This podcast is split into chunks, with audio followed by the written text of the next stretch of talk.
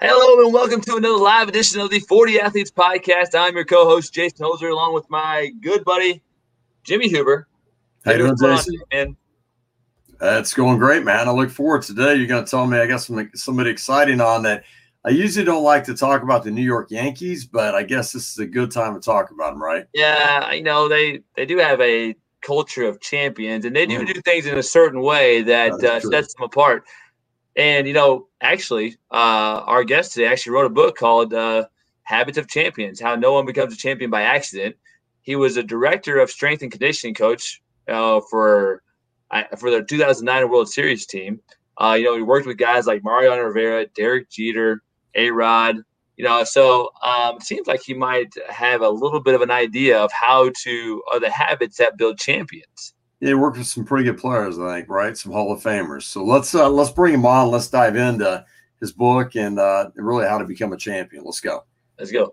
Dana, how are you doing today, man? Hey guys, doing well. Thanks for having me. Appreciate you. Well, it's an honor having you on today. You know, in your book, you talked about how a, a champion never gets too high, never gets too low, but they stay pretty even keel. Uh, it sounds like to me you're talking about having like ultimate poise or excellence and, and, and staying poised, staying calm in all situations. So, um, how do you how do you get to a point where you can treat every moment as just is and never let your highs get too high and never let your lows get too low? How do we start developing that skill? Well, the, you know, the biggest thing I always say is you got to know the rules of the game that you play, right? Every game, every sport, every day is going to have moments of, of failure and there's going to be moments of success. So if you realize that, you know what to expect going into every day. So to get totally disheveled over something and then at the same time to get totally off the charts, you know, thrilled over just basic day to day wins, you know, it throws you on, on, an emotional roller coaster. So, you know, in sport, we always used to say, listen, when you win a championship, that's the great celebration. But when you win, you have the expectation of winning. So you did what you expected to do. And that's and that's really it. So it's it's nothing, you know, earth shattering, right? Or mind blowing, but it's it's just understanding what it is that you're doing and what it is that you're you're you're going at every single day. And and that's where I believe a lot of people get jammed up is the expectation is just to win all the time. And in, in baseball, as an example, that's like a hitter that says, I'm going to bat a thousand. I'm going to get a hit every time up. And we don't teach players to get hits every time up we teach players to be competitive in everything that they do. So as long as you're competitive, you've put yourself in a position to be your best. And when you take a competitive mindset with somebody that's prepared, right? They go through the day to day training, um, they go through the day to day mental prep work, and they have a commitment to be competitive over perfect. Now you have somebody that's set up to win. Well, and you talk about it's kind of a dangerous scenario when people really they focus a lot on their outcomes to determine their happiness, right? Yeah, And that's kind of dangerous to do. So how do you get athletes to realize hey, you can't focus these outcomes can't be like when you start to feel happy. How do you work with the athletes to get them to understand that that's not what you do? Yeah, well, whenever you start saying, "Hey, my outcome will determine how I feel," you're going to get in big trouble. Um, you know, luckily, again at the at the pro level, to get to that level, um, you know, guys have been through the ringer, right? They've been on that emotional uh, journey for quite some time. They failed quite a bit, and they just they they know uh, just how fine the line is between staying a pro and becoming an amateur again. And they're not willing to get back to that to that amateur status. Um, but when it comes to outcomes, you can't control all your, all of your outcomes. You know, you can prepare mentally, physically. You can go through the training, you can study the opposition, and you can play great and still lose. So you have to always ask yourself, "Hey, did I do my best?" And that's that's what we have our questions our our athletes say, "Hey, did I do my best and did I do everything that I could do to prepare to play like a champion today?" And if you did everything you can and you did your best, there's nothing more you can do. So there's no outcomes that are guaranteed either just because you trained well, you prepared well, and you did what you're supposed to do, and that you played well. There's still no guaranteed victory. And that goes back to knowing the rules of the game in which you play. And when you understand those rules, you know that victory is not guaranteed. So don't expect it to be. That kind of flows us into the kind of a, like tip six. You talk about three things, and Mariano Rivera, when you th- talk about the Sandman, everybody's like, that guy was automatic. He stepped on the mound. It was time to close it down. You had no chance, right? Yep. But you talk about how he slowed things down and he focused on these three things because he talked about like he, you know, he controlled his mindset and his cut fastball. And he's like, everything, oh, I can't control anything else. Everything else is just going to take care of itself. So, how did Mariano do that, especially with his mind? Because the mind is so hard to kind of direct and control for people. What did you see that he did, and how did you work with him to help him in that area? Well, you know, one thing that he would always say is that I pitch to contact, meaning, you know, I have these players behind me, and they are they are there for a reason. That ball is meant to be put in play. So right there, just like I said, you can't try to get a hit every time he doesn't try to strike anyone out. He's actually trying to just make a pitch. And if they hit it, it's going to go to somebody. So that's the belief that he has. And, and, you know, a convicted guy, but those three things that you mentioned, right? It's slow everything down, quiet the noise, and throw one pitch at a time. So years ago, I had a conversation with him at his house. We were in the basement stretching in the winter.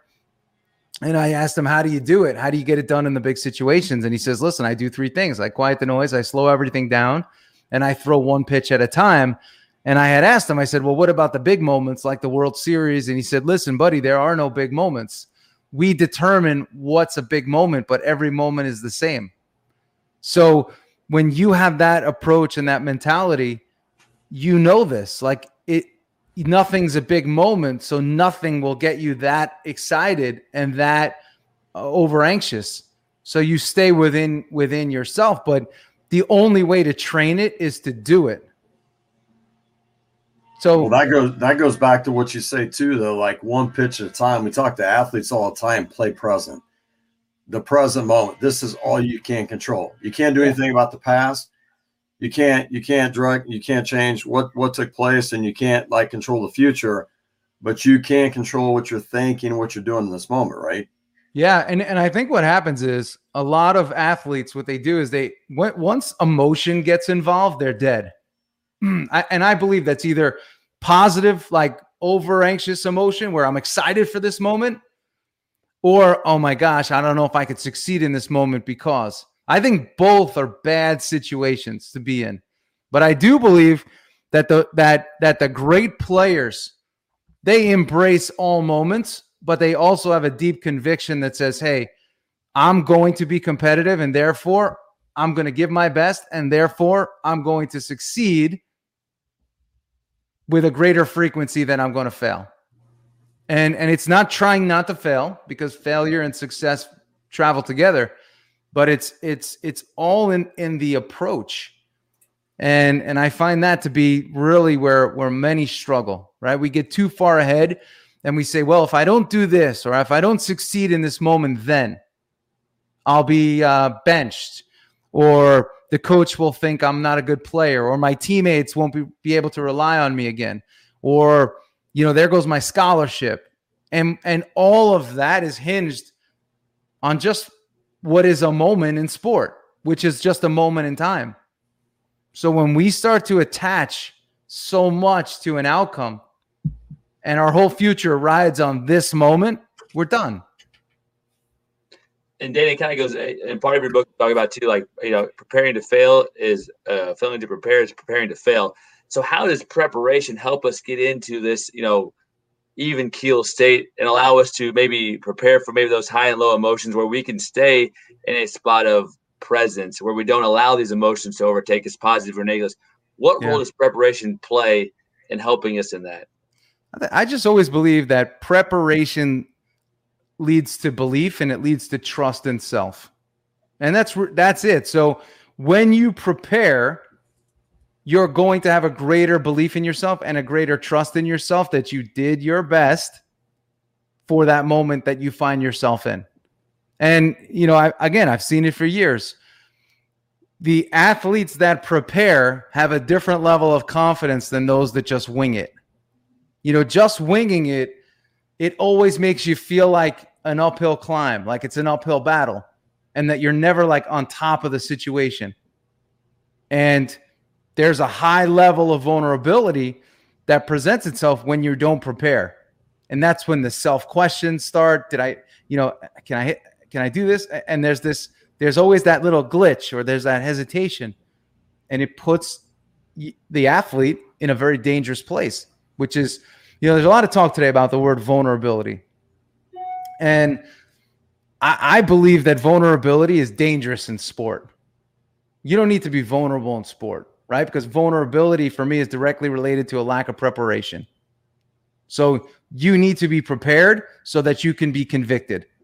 And when you have preparation and conviction, you have belief and you have that trust component.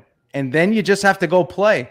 Years ago, I was working with Roger Clemens, and he told me, he said, D, in between starts, what I do is, he goes, I make sure I get my physical training in. I make sure I study the opposition that I'm going to be facing in my next start.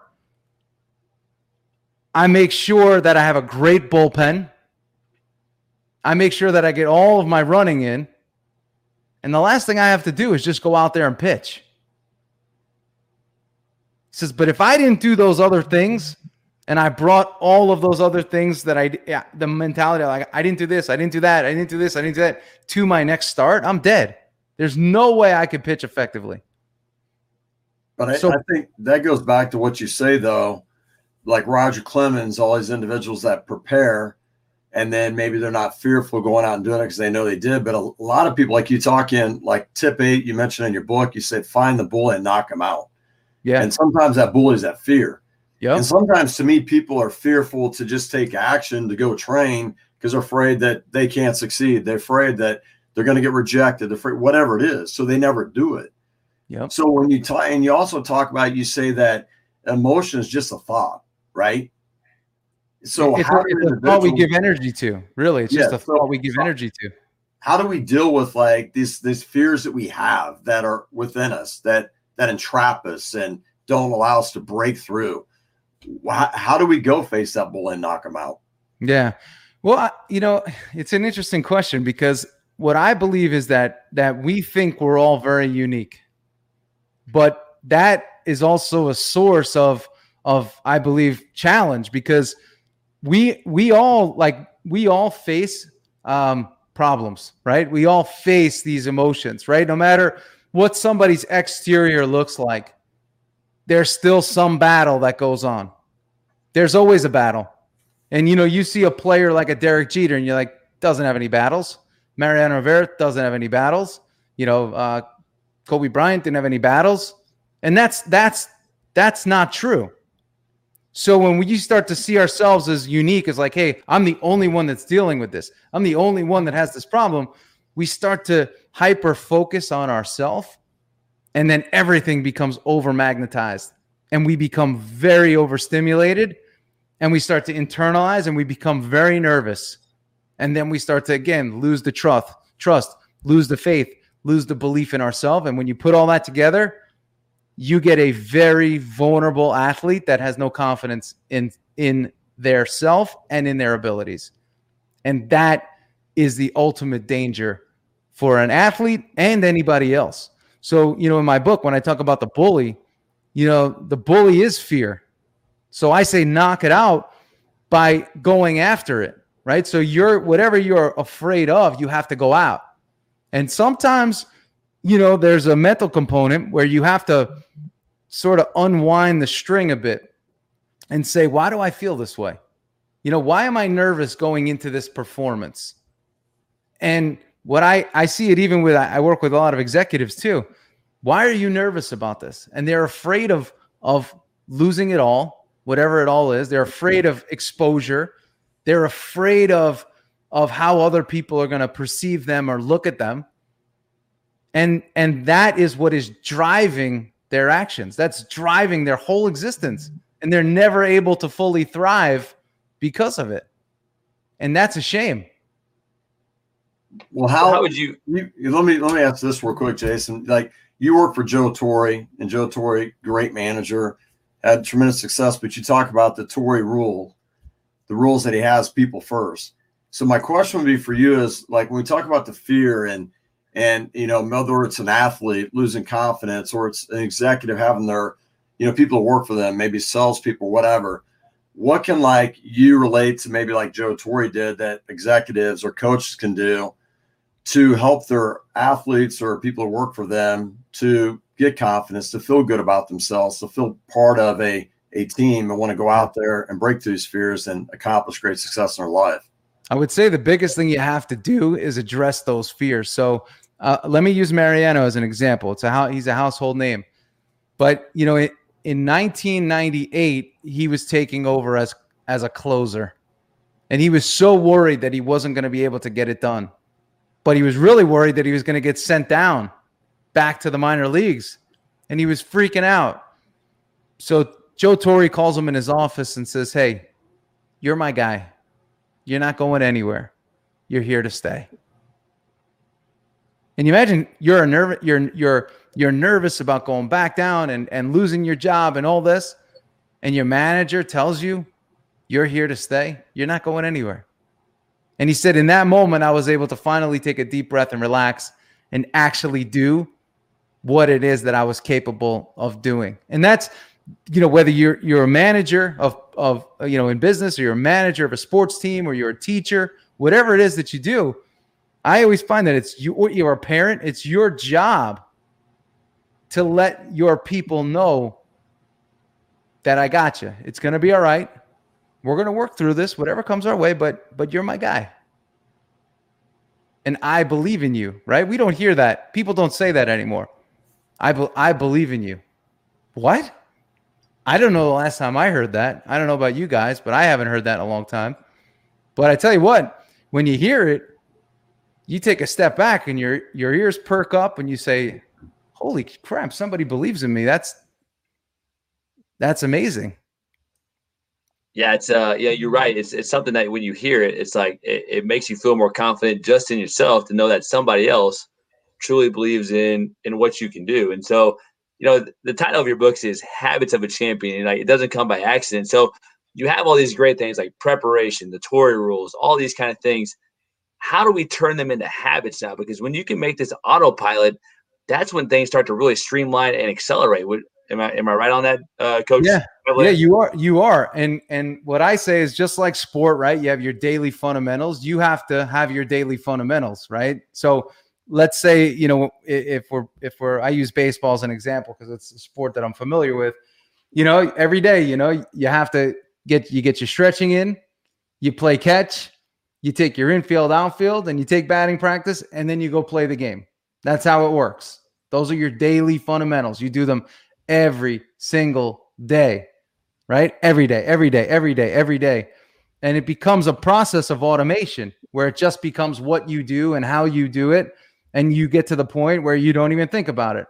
So, what I say is everybody has to have their own fundamentals that sit in this bullseye. Picture this circle and you have your what I call your big three or big five. These are the three to five things that you do every single day that keep you feeling good, keep you feeling poised, keep you feeling confident, but they are structured actions that become habits that give you greater conviction and belief in what it is that you're setting out to do. So you have to know what they are.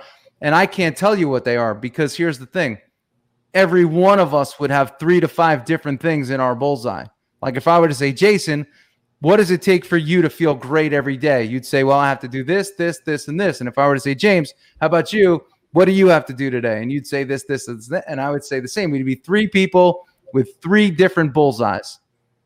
So as coaches, right, as if we're working with young people, we can have a more general bullseye, but then we have to help them start to create a more specific bullseye that has their three to five preparatory actions, preparatory behaviors that give them confidence and conviction in themselves and what it is that they set out to do. But that's where you you talk about like some of the world top performers, they have routines and they're very simple. They're vanilla. And and they they be boring for most people. And I and I work with young athletes and we'll be like in basketball terms, you know, working on shooting, breaking down shooting and like what Steph Curry does to be a great shooter. And some of these individuals would be like, they want what's next. They want yeah. the next, like, hey, this high level type move that James Harden is doing is like, no, it's the basics, it's the fundamentals. You have to master them. You have to yeah. fall in love with being bored, man. But most kids can't do that. So what what is the way that you can you find out to communicate to people in your life that like, oh, this is bored, Bo- you know, this is boring. I don't want to do this. What are messages that you give to them? Be like, hey, to motivate them. No, this is what needs to be done, and this is how you do it, and you do it on a daily basis. Yeah. Well, I, I give them three words, right? Success is boring. So I've never worked with a high performer that isn't boring and methodical in these monotonous routines. Like I've never seen it. You know, and I believe like when you talk about these fancy moves and all these other, you know, you know, SportsCenter moments that we see, right? Those are born out of the fundamentals. Like most of that is not practiced behavior. When you see a player that has that unbelievable shot, he's not practicing that unbelievable shot, but he's practicing the fundamentals. And that shot comes out of the fundamentals because what do fundamentals do? Fundamentals lead to mastery, movement mastery, body control mastery, ball handling mastery. So when that moment comes and you have to react and do something dazzling because the moment calls for it, it's not a practiced behavior in terms of the actual dazzling move. It's the fundamentals that give birth to the ability to do that. And when you understand that, you don't have to do what's next because what's next does itself. You just have to do the fundamentals. So it is vanilla, vanilla, vanilla, simple, simple, simple all the time. And and I tell you what, that's where most people get jammed up. They can't do the same thing on Monday, Tuesday, Wednesday, Thursday, Friday. They'll do something a little different Tuesday, a little different Thursday. And a big part of the achievement and success and performance process is being able to do something every single day with the same enthusiasm that you had two years ago, maybe three years ago, maybe three days ago. But you have to approach everything in terms of your fundamentals with enthusiasm and not be looking for what's next, what's exciting, what looks you know, cool, but be focused on those fundamentals because they will lead to all those other things. Is that part of uh, lift up your left hand? Your left hand. My left, left hand. Left hand, coach. Oh. You got a break. You got a break that. Where's your? You wear a bracelet. You know what? Where's that I bracelet? You got a bracelet. Doesn't, doesn't it say "train to win" or something? I well, I have a I have a shirt on that says "train like a pro." I was watching something that you had, and you said I wear a bracelet, and it says "train to win." What oh, you train, know what is train to win? I'm I'm not I'm not wearing it. I, I have a few different ones that I that I usually wear. I have one that says champion, another one that says play like a champion, train to win, uh, train like a pro. So I, I have a bunch of different ones. I'm not wearing anything now though. well, you talk about the train to win, like you talk about you work with a lot of high level executives that accomplish a lot of things financially, but they lose their health, right? And all of a sudden later in life, they're trying to regain their health with their wealth. Right. What What do you talk to people about about like the consistency of what you do? But not only you might go after something, but is there a balance to be like, hey, you got to take care of yourself? Because you mentioned you said you got to be selfish to be selfless, right? Yeah. I well again. Um, physical training is a part of the preparatory process in sport, in life, in business, right? It, because you know the way I look at training is is the ultimate yield of training is confidence and energy. So if I'm more confident in myself than than the next guy or gal, and I have more energy than the next guy or gal, I already have a competitive advantage. And by the way, we never talked about skill yet, right? Energy and confidence, and then you have skill and maybe you don't have the highest level of skill, but you have enough skill to compete, you're in a great position to win. So that's what I talk about when I talk about working out and training your physicality. That's what it's all about. So, like even for me, you know, I I this morning got up, ran, did my thing, and I'm ready for my day. Nothing's going to surprise me today because I'm ready for it. Physically ready for it mentally ready for it. You know, when you train, yes, I said energy and I said confidence. But when you train, how do you feel about yourself? As you're someone getting stronger, more physically fit, leaner, investing in a good diet, you are creating a positive yield in self confidence and energy. Self confidence plus energy plus enough skill. Again, you don't have to be the most talented, but you have to have enough skill. You're going to be in a great position versus the guy or gal that's super talented, doesn't have a lot of energy, and is a pretty insecure person. That other guy or gal, right, that has the higher self-confidence, the higher energy and moderate skill will beat that other that other talent. Well, you talk about the five drivers of performance, right, that you have. Yeah. You listed out mindset, training, fueling, recovery, and influence. And you have mindset listed at the top. And like they talk about, train the mind, the body will follow. Right? Is mindset extremely important for you when you're working with clients and athletes? And if so, how do you go about like helping them train their mind for success? Well, you know, it's it's interesting because I the way I actually train the mind very much so through physical. Because I believe after you work out, the first question I ask is, hey, after you train, how do you feel about yourself? Better or worse? I feel better. Well, what if we made your training a part of your day to day? So, right there, you're feeling better about yourself and it affects the mindset. So, you know, when it comes to training mindset, there's a lot of, um, you know, there's a lot of information out there, but the mindset is, is, is altered based on what it is that we put into our mind. So, when you talk about training the mindset, it's understanding what's your day to day dialogue, what are your day to day inputs, and what else could we do to constantly create positive inputs that work alongside the neuroplasticity of the brain. So our brain molds to what it is that we feed it. So if somebody uh, is saying, "Hey, I don't know if I'm ready. I don't know if I'm good at this. I always struggle with this. I have trouble with that shot. I don't know if I'm prepared." What did you just train your mind to to do? Probably fail or probably let you down in a big moment.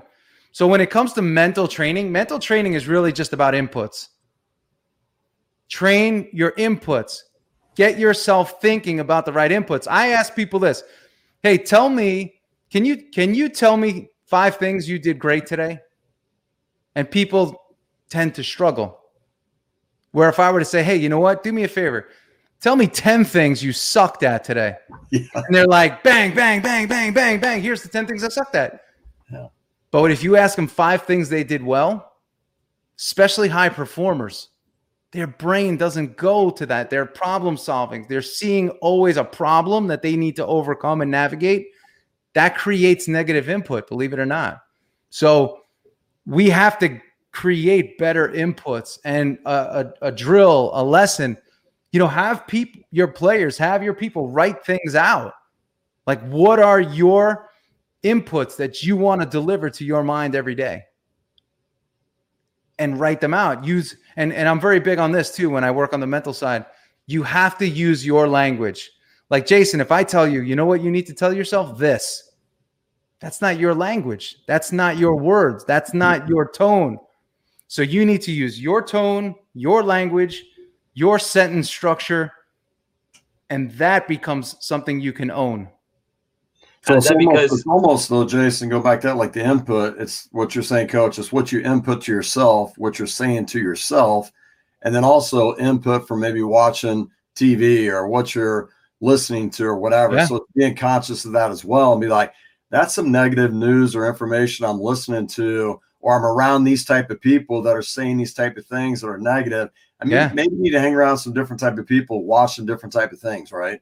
Very true. You know, um, I remember I was sitting in, our our cafeteria area, Yankee Stadium, and I have the New York Post open. And all you know, I'm I'm sitting there, I'm reading it, and I see a hand coming, just grab it. And I look up and it's Derek Jeter. And he goes, Don't read that anymore. They never say anything good about us.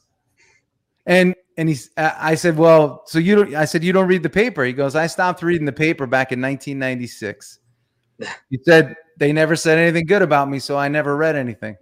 And and so it's true. And you know, today, you know, we have these mobile devices that are constantly throwing inputs at us, right? And and you know, for a youth audience, the input is that we tell ourselves is somebody else is living a better life than me. Somebody else has more friends than me. Someone else is better looking than me. Someone else is, right? This is what we tell ourselves. Someone else is more successful, going to a better school, whatever the whatever it is, that that way in which we internalize it is the negative input. So you have a choice, right? Either interpret the input better, which is very hard to do when you're when you have a mobile, you know, casino device in your hand, you know, or just don't go there. And and and this is what I tell kids. You know, you have a lot of power. And you can flex that power by not engaging in the same thing that all the other kids engage in. So you don't have to be on TikTok. You don't have to be on Instagram. You don't have to be there. You choose to be there. And therefore, with choice comes consequence. So you have to protect your inputs. So that's a great point. Well, it's you know, it's uh, I think a question that we always ask ourselves is like, are you able to handle the consequences of your action? And most of us don't think that far in advance, especially in our youth age, to think about the the consequences of our actions. And so, um, you know, and Dana, as we uh, as we you know uh, transition here, uh, we get into the four questions. Hey, Jason, I, I, I, want to interrupt oh, yeah. this real quick. One more, okay. I, yeah, I want to ask. I want to ask Coach one more thing before we get to that. So recovery. I know you yeah. got five things listed, but I, I want to know more a little bit about recovery because I think is it recovery of your mind as well it, and the body?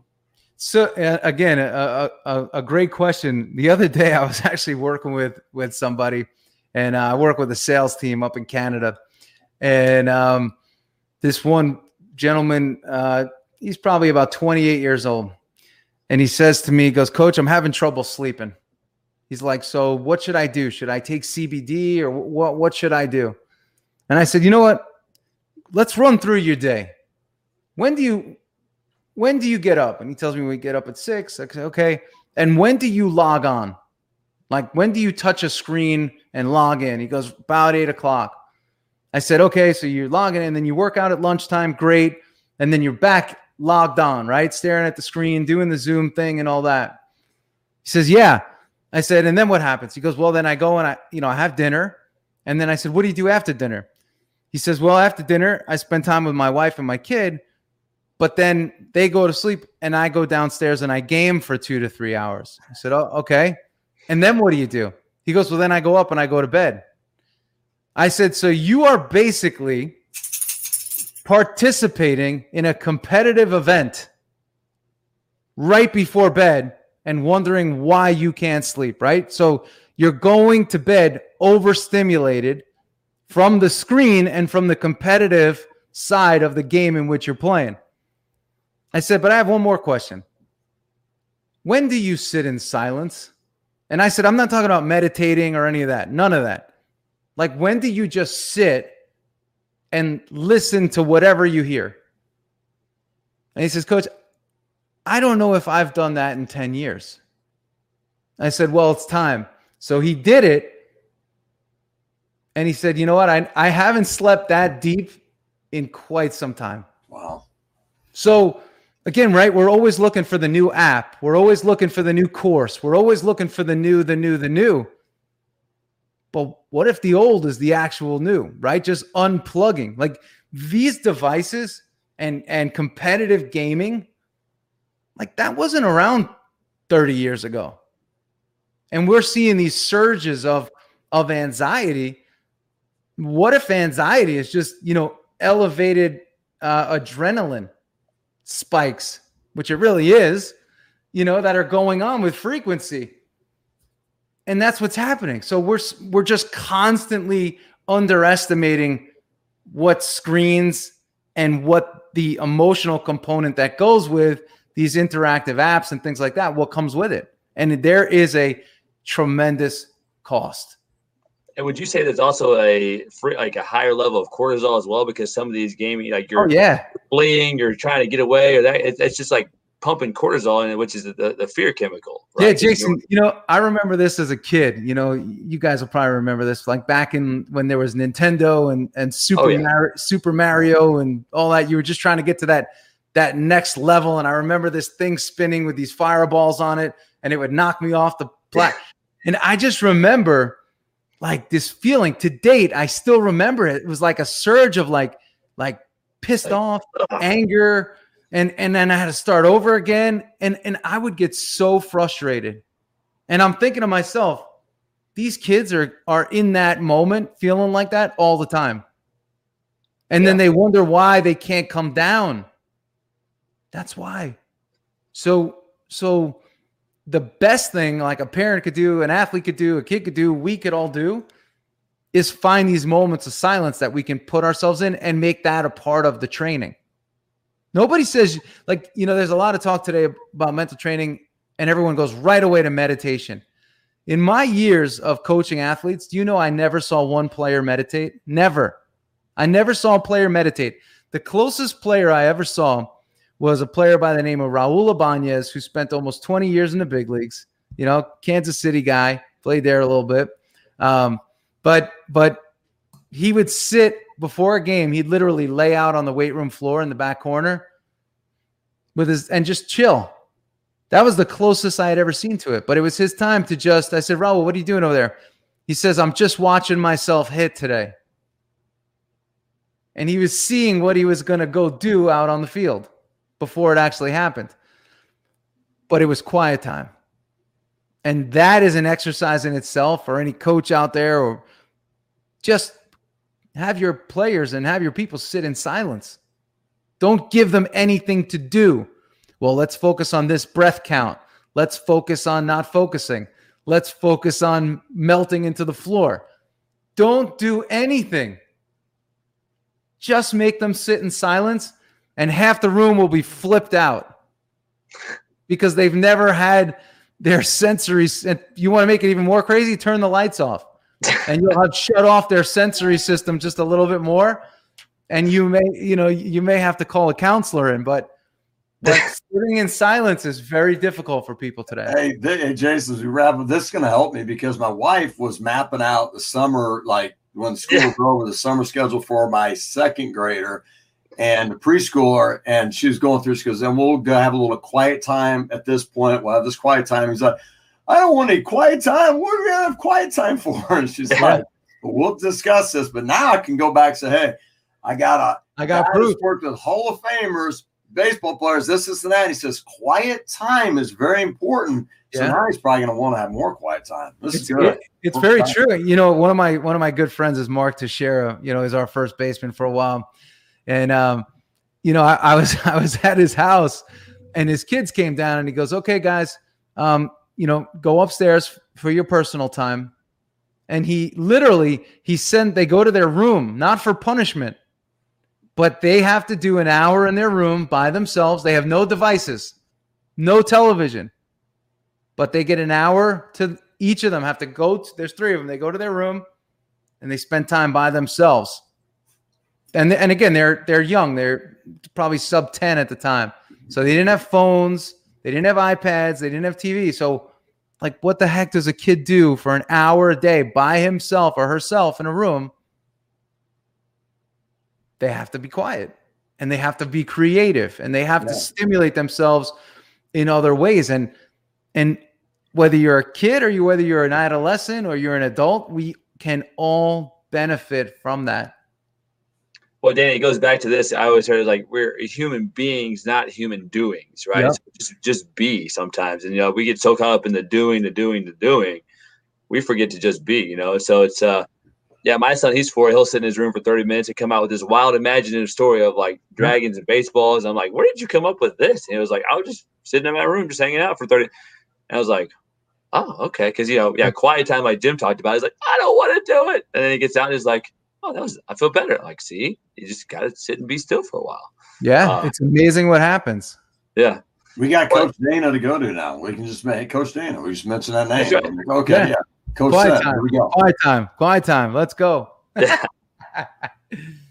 well, Dana, we're going to uh, wrap up today with our four questions with 4D Athletes. These are quick questions, lightning round. Um, so the first one is this: It's what is the best life lesson sport has taught you? The best life lesson that sport has taught me is that um, it's okay to fail. And and I say that because every night I got to watch players with the highest level of talent in the entire world fail every night. So, how often do we spend our time trying not to fail? And we we say, well, if I'm the best, then I can't fail. But I watch the best fail over and over and over again. And remember, you know, success is an average. It's not a, a one-time thing it goes back to that Michael Jordan quote. He's like, I succeed, I failed over a million times. That's why I succeeded. Kind of that, yeah. kind of that yeah. mentality. Yeah. Uh, number two, if you could spend time with anyone you admire in sports, either passed away or alive still, who would it be, and why would you pick him? Hmm. Now that is a tough question for me. I know um, you've been around a lot of them, but you got to pick one. I got to pick. I got to pick one. I got to pick one. You know, um, it's somebody that I've spent time with. So I, you know, and, and, most people don't like spending time with them, but uh, I always enjoy spending time with Reggie Jackson. Mr. October. October. Yeah, yeah Reg, Reg is a controversial guy. He'll call people out, but I've always had a really great connection with him, and and he's always treated me amazing. And um, and I, I I just there's something we have like a connection point that's uh that's very strong. What so, what do you find in like like Reggie Jackson? What do you like talking to him? You know, of course, I remember the Reggie bar back in the day. Yeah. But what what do you see in him that made him like just so great, especially in those prime moments? He can care less what anyone thinks. Number one. He's not afraid of offending somebody if he's speaking what he believes and he just has an off the chart self belief because that's what he needed to do what he did and to perform the way he performed. So he's always selling himself on the greatest version of himself and the highest level of himself. And he's that's his inputs, right? And he's always believing it. So again, some people would say, "Oh, he's a narcissist or he's a, you know, an egomaniac." but it's it's just him the way he's training to himself to always see success and him succeeding you know and and and he he would say something to me he'd say dana like i'd sit on the uh, and watch batting practice with him on the shell and he'd say you know if they threw it chest high i just had to touch it and it was going out and he'd say things like you know if i played today i would probably be the first 700 million dollar player and he'd say it just like that. And, like and I would do what you guys did, right? I'd start yeah. to laugh and he'd look at you like, what are you like? No, what, are you laughing about? What are you laughing at? Yeah. Yeah. But that's the conviction. And it's, it's, it's almost a level of delusion. And I've seen this in very successful businessmen as well. They become so, it's like this delusion that they believe and they actually overachieve because of it. It's it's a very interesting psychology. I might yeah, develop that disillusion myself, Jim. It's, you know, it seems like yeah. it's working for other people. By, by the way, I was saying you had so many Yankees to choose from, even like Babe Ruth, uh, Lou Gehrig, DiMaggio, Lou Gehrig. I mean, you can go on and on. You know what it was? I didn't I didn't have a connection with those guys because they were a little bit before my time. Well, quite a bit of time before my time. But uh, like I, you know, Yogi was great. I I used to put Yogi on the treadmill every day and and get him going. And but um, I don't know. Reggie just had an interesting vibe that I that I really enjoy. Cool. Well, qu- question number three is: What's the best advice you've ever received from a coach you've worked for, played for, been around? Well, you know, in terms of coaches, I, you know, like my dad was never a coach, but he was a teacher, and I and I felt like I was coached by him a lot of my my life you know, and I still am. And he gave me a few words of advice that I that I always remember. And it's don't tell me, show me. That that's one. And the other is delayed gratification. And and in life it's delayed gratification that takes you, you know, that that teaches you discipline. So today we want everything now. And many of us are not willing to go through the full process of work and learning and the ups and downs. But it's that delayed gratification. I have to remind myself of that a lot because you know, I tend to get ahead and I want to move forward and I want to go faster or you know, it's like I do my show and I want more people and I want more opportunities and I want and I it's like delayed gratification. And remember, um, don't tell me, show me. And my father would always say, he said, listen, you don't have to talk because people will talk for you when you get everything going accordingly. And I've seen that happen quite a bit, not just for me, but for a lot of other people as well. So it's really those lessons. So that, that those were strong coaching lessons for, for me. I like that. I, mean, I think uh, I think uh, Dana's dad was from Missouri because that is the show me state. Is it? I didn't even know that. That's the Missouri is the show me state. All I was right. too, like so, Dana. We live in that kind of microwave society, right? We want to yeah. pop popcorn within three minutes. But the last question for you is this: is like if you had one character trait or life skill that you could have with somebody maybe you're hiring or you had a, a team and you're bringing an athlete in, what would that one character trait or life skill be? And you can only choose one. Yeah. Passion. Just passion. Just somebody that loves what they do so much and they're not necessarily looking for the outcome, but they just love to do what it is that they do. And they just love that they get to do it every day. So for me, passion is an is an amazing gift it's a superpower. I don't believe enough people have it today. I think, you know, we're we're sort of in a, a state of neutrality, many of us. But I believe that you become an outlier when you're passionate about what it is that you do. And I, I, I just think you should only do things you're passionate about. So some people say I hate working out. I said that's because you're doing the wrong things. You like to walk? I love to walk. Well, then why aren't you walking? Right? So so if you allow passion to drive you forward and drive your message forward, eh, it puts you in an amazing place and you feel good every day and, and you don't feel like you have to match up to what everyone is telling you have to match up to. You know, I get people all the time, they tell me, you should do this, you should do that, you should do this, you should. I say, wait, but I'm, but this is my life. I enjoy the things that I do. They may not make any sense to you but I love what I do. And and that is all that matters. And that's it. So passion. I love it. Yeah. Well, Dana, uh, thank you for, for joining us today. Uh, all the all the stuff you brought to us today, man, was just incredible. Um, you know, I know you have children's books as well, but where can people find what you're doing, your, your children's books and your coaching? Where can they find you?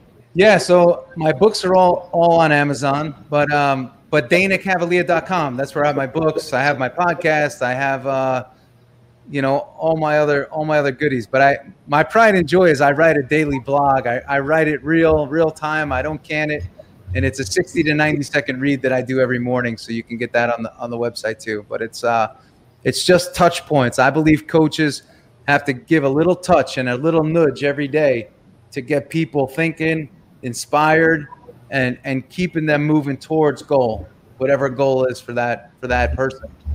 No, I love uh, you, you, got your website's really nicely done. There's a lot of great information on there. And Thank definitely you. talking and reading through your stuff, you uh, I would suggest people to reach out to you and I can see how you could help an organization moving them in the right direction and building those habits that are they help them to be champions not only in what they're you know if they're working somewhere if they're playing somewhere but like we always talk about in and out of a sport or in and out of work, mm. be a champion in everything they do. Yeah, you got to be a champion. I mean, and the first part of being a champion, I always say, is seeing yourself as one. Love it. Yep. Well, Dana, enjoy the rest of your Wednesday, man. Thank you so much, and uh, we look forward to having uh, more conversations with you in the future for sure. Cool. Thanks, guys. Thanks, Thanks for Take care. God cool. bless. Okay. Well, Jim, you know, uh, about 20% of teens right now are experiencing some sort of depression before they reach adulthood. And about uh, seven out of 10 girls don't believe that they're enough and that they're struggling with their own self confidence. Um, you know, so what Coach Dana just talked about, you know, being a champion, it goes about the inputs that you're putting in your mind. And so, you know, uh, we have 4D Athletes. We've developed something to help people do that. So where can we find, where can they find more of what we're doing here at 4D Athletes? Yeah, you can go to 4dathletes.com and you can go through and see our, you know, programs that uh, you can look through, you can purchase. If you're a team or, um, you know, you have a, an organization or something, you can always book a call. We can have a discussion about how you can implement your organization. But, you know, Jason, we talked about like even recently, we've got communicated uh, a couple days ago that a young eighth grader ended up uh, committing suicide. Um, you know, after gr- graduating from the school he was attending, and it's just like we talk about that. Seems like the individuals don't have the tools to really be able to understand their thoughts and the emotions they go through and how to navigate their mind in the right way you know train their mind for success and that's what we're you know trying to do with uh, you know 4D Athletes is develop those skill sets to give the tools that they can help them not only you know thrive in school or at home or extra extracurricular activities but everything you know that they do yeah you know just you almost wonder too if if they're able to understand the importance of stillness, like what Coach Dana just talked about. Maybe they were able to be more aware of their thoughts, and you know they they maybe, you know, that's that's part of it too. Is like that's why we believe in teaching at a younger age because their mind is so powerful, and it can go be powerful in either way. So, and we've um, talked about this, Jason. I mean, the stuff that we're teaching, these are things that you know the personal development industry, which is the ability development industry. They always say kids need this information Mm-hmm. So we developed it in a very affordable way for kids to get it. And we talked about it. If we'd had this at 10 years old, 11 years old, 12 years old, whatever it is, it would be, it'd be a game changer for us. Yeah. You know, the way we were able to think back then compared to what we knew, it would change a lot of things. But we didn't have it then, but now we know it and we can be able to hopefully offer it to others and have other people get it to be able to transform their lives right now. Most definitely. Yep. Well, Jimmy, you know, it was uh, another great episode with you. Um, you know, Coach Dana was great as well today. So um, enjoy your Wednesday, um, and we will uh, be be around again for another episode in a couple weeks. Sounds good, Jason. Look forward to it. See ya.